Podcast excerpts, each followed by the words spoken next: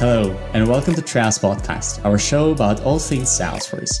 Trails Podcast is brought to you by Hutte, Salesforce DevOps platform for Git-based development. Learn more about Hutte by going to our website, hutte.io. Hello and welcome to Trails Podcast, a podcast about all things Salesforce. I'm Vlad, and here in the studio with me is Harold, co-founder at Hutte. Hello, Harold.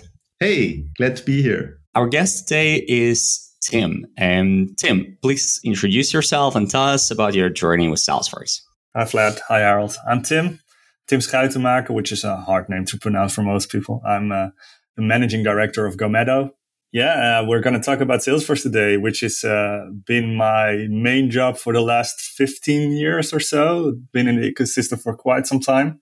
Specifically, also talking about GoMeddo, of course, which is my ISV application that we've launched on the App Exchange a number of years ago. Glad to be here. Thank you for inviting me. Thanks for being here, Tim. So, first of all, would be amazing if you could tell us a bit about your company, GoMeddo, uh, which problems you folks are solving, and why did you decide to build on the Salesforce platform in the first place? Yeah, sure. So GoMeddo is an application that actually has been around under another name for the last 12 years. It's a scheduling platform and a booking platform. And that also means that it's quite agnostic in which industries we serve. So we do everything from retail to healthcare to real estate. Well, almost any industry that you can think of has some kind of planning process. And this is also where where we shine. We try to free up resources and cars and assets, spaces, people, whatever it is, by um, making sure to see what's already being booked or reserved and how we can optimize that process. And also in a relation most of the time with multiple different aspects to a booking. So if you think about a test drive in a dealership, right, for cars, then you need to know, is the car available? Is my salesperson available? Et cetera, et cetera. And all of that needs to come together to actually determine if you can offer that as a potential slot. So we do that from offering that as, as a self service on their website of our customer's website up until payments and like a full service cycle. Of course, all of it is native in Salesforce. So all of the data comes back into Salesforce and usually ex- extending other business processes that customers might have there. We're like I said, native, but in the end, it's, it's scheduling. And like I said, almost every, every industry has some kind of scheduling challenge. Of course, you also see that we've started this company 14 years ago. And in back then, there wasn't a lot of scheduling possibilities on Salesforce itself. And now you have a couple of scheduling solutions.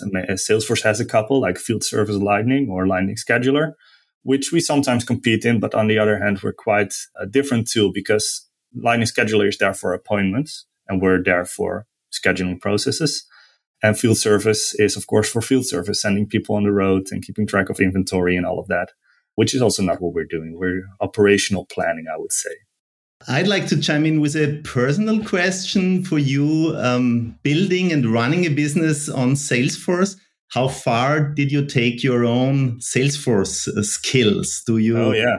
find yourself actually configuring stuff, building flows still in your current role, or did you do in the early days? Did you collect a lot of, let's say, Trailblazer ranks or points or certifications, or did you keep it light? Uh, yeah, you go you go on the personal level. Yeah, so uh, back when we started building this application, we actually it's the second version of our application. So the first version was built uh, by me and some other developers in our team.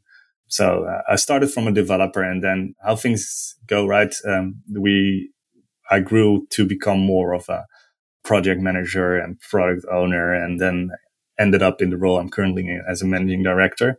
It still means that because I have quite a technical background from time to time, I'm still doing pre-sales and being involved in sales calls and and explaining how our software works to a technical level, even. So building the demos, building flows, even building code if needed as part of the bigger, wider picture that we're trying to, to of course, tell our customers. Yeah, it makes a lot of sense, Tim.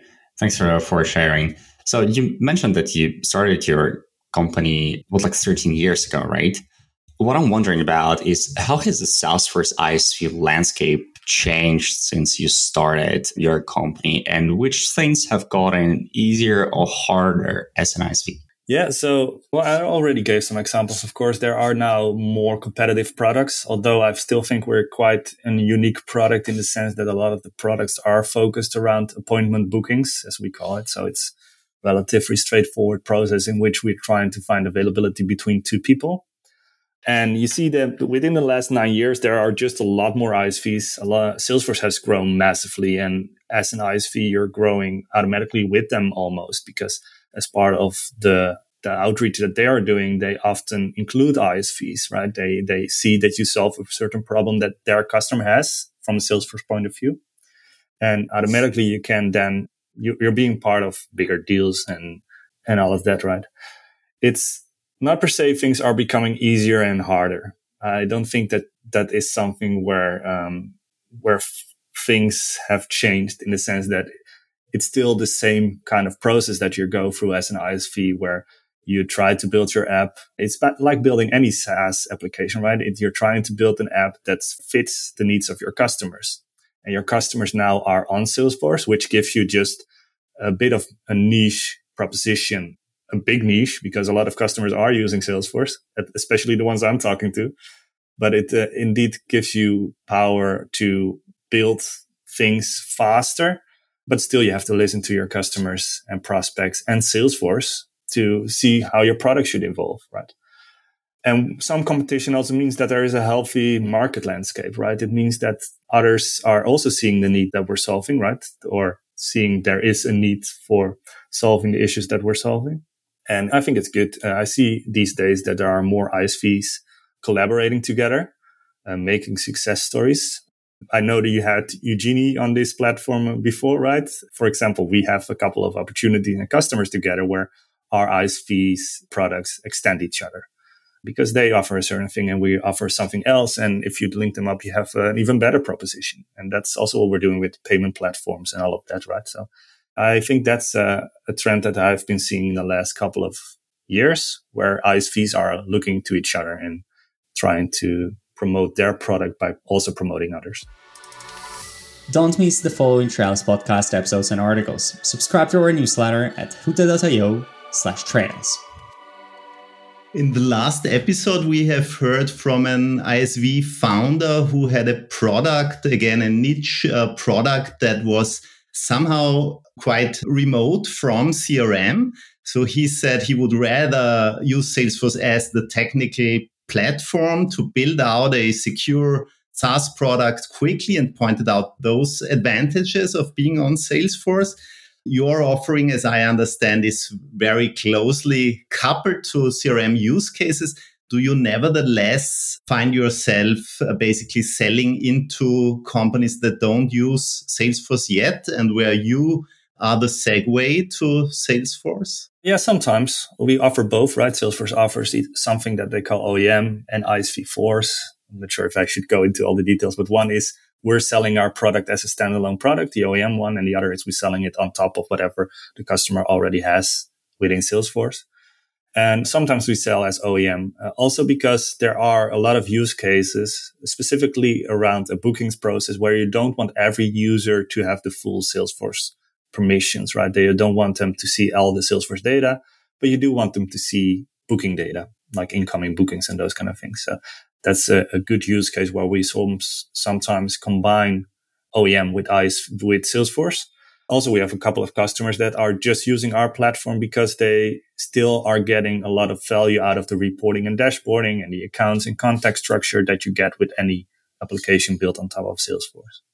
So yeah, definitely. Uh, we do both, but I must admit a majority of our customers are customers that are already using Salesforce in some kind of way. I think one of the things that causes that is the market penetration, right? They have a lot of customers. So a lot of customers that are on the platform are actually also looking to the app exchange and they're finding our app and which they think should be part of their business processes. Tim, we know that you folks at GoMeddo are expanding internationally right now. And could you please tell us more about your international go to market playbook and how exactly you're doing this as an ISV? Yeah, so we're doing a lot of market scans these days where we're looking into where Salesforce is growing because where Salesforce is growing means there is more market for us as well because it means that there are customers onboarding on Salesforce and most likely a, a lot or some of those customers will also have the need for a booking platform. So what we're then trying to do is, of course, do mass marketing from brand awareness in those countries or in those regions.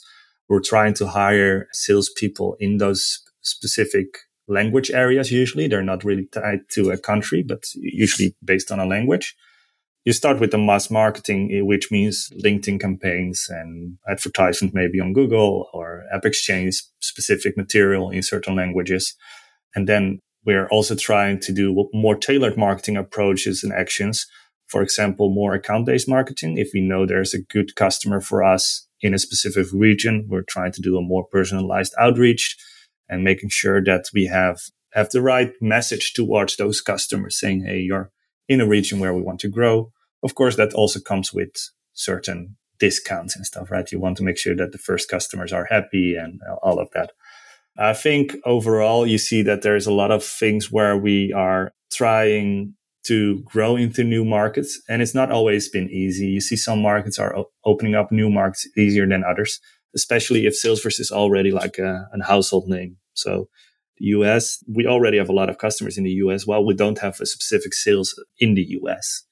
But I think that will be something for our growth plans for the upcoming years that we would hire someone there.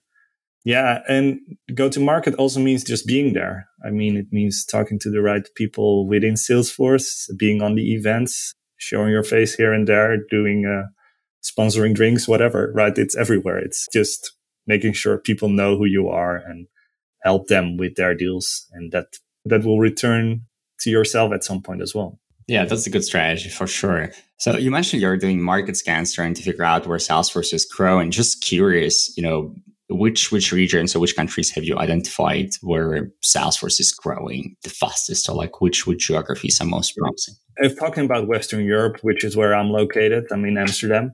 You see, it's easy to, of course, start with your own local market, right? So if you look into the the distribution of Salesforce in the world, I mean, most of the customers are in the US by far. I think it's if you look into the global distribution of Salesforce, I think it's almost 80% of the customers are, no, wait, 62%. I just looked up the number. 62% of the customers are located in the US. Uh, and next to that is then the UK, which is the biggest market here in Western Europe. Not sure if they like me calling them Western Europe, but let's just do it.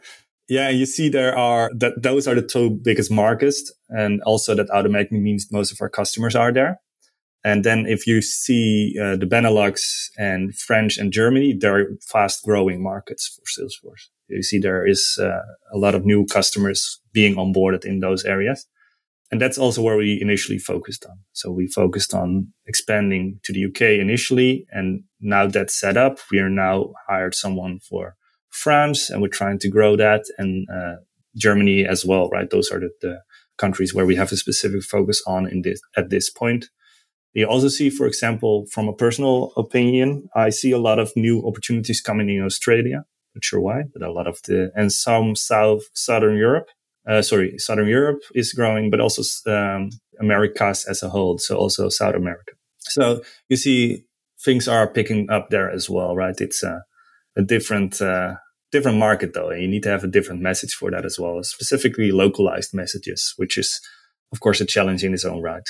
Yeah, that makes a lot of sense, Tim. And thank you so much for the insights. So, what's next for GoMeddo? What are folks focusing on right now? What's your biggest challenge? The biggest challenge? Well, you didn't think that market expansion was enough of a challenge? No, I'm joking. Now, there's, of course, uh, there are still some challenges we have to overcome. I think our product, we are working hard on getting a better message out. We have a very well, you can imagine a product that's being built for the last 12 years or so is just, it's big and can do a lot of use cases because it's being constantly developed into new areas, new region, new messaging that we have to get out there is, is part of the structure that we're working on right now because we want to make sure that people understand what we're doing and how we compare to other scheduling platforms, maybe even the ones that Salesforce offers themselves and also where we're unique and where we offer a better experience for the end user, etc. So that's something that we're working on quite hard these days to make industry specific products, not per se products, but propositions where we tell a story within an industry and how we solve, how we help customers in that industry. That's one of the, of the main challenges that I have making a product that's really agnostic specific for certain industries. Great. Thank you so much, Tim, for those insights. Super inspiring also for us uh, running a ISV ourselves fellow founders. Um, yeah, really enjoyed our conversation. Thank you very much for taking the time. Yeah, thank you guys. Thank you so much, Tim. Cheers. Trails Podcast is brought to you by Hutte, Salesforce DevOps platform for Git-based development. You can learn more about Hutte by going to our website, hutte.io.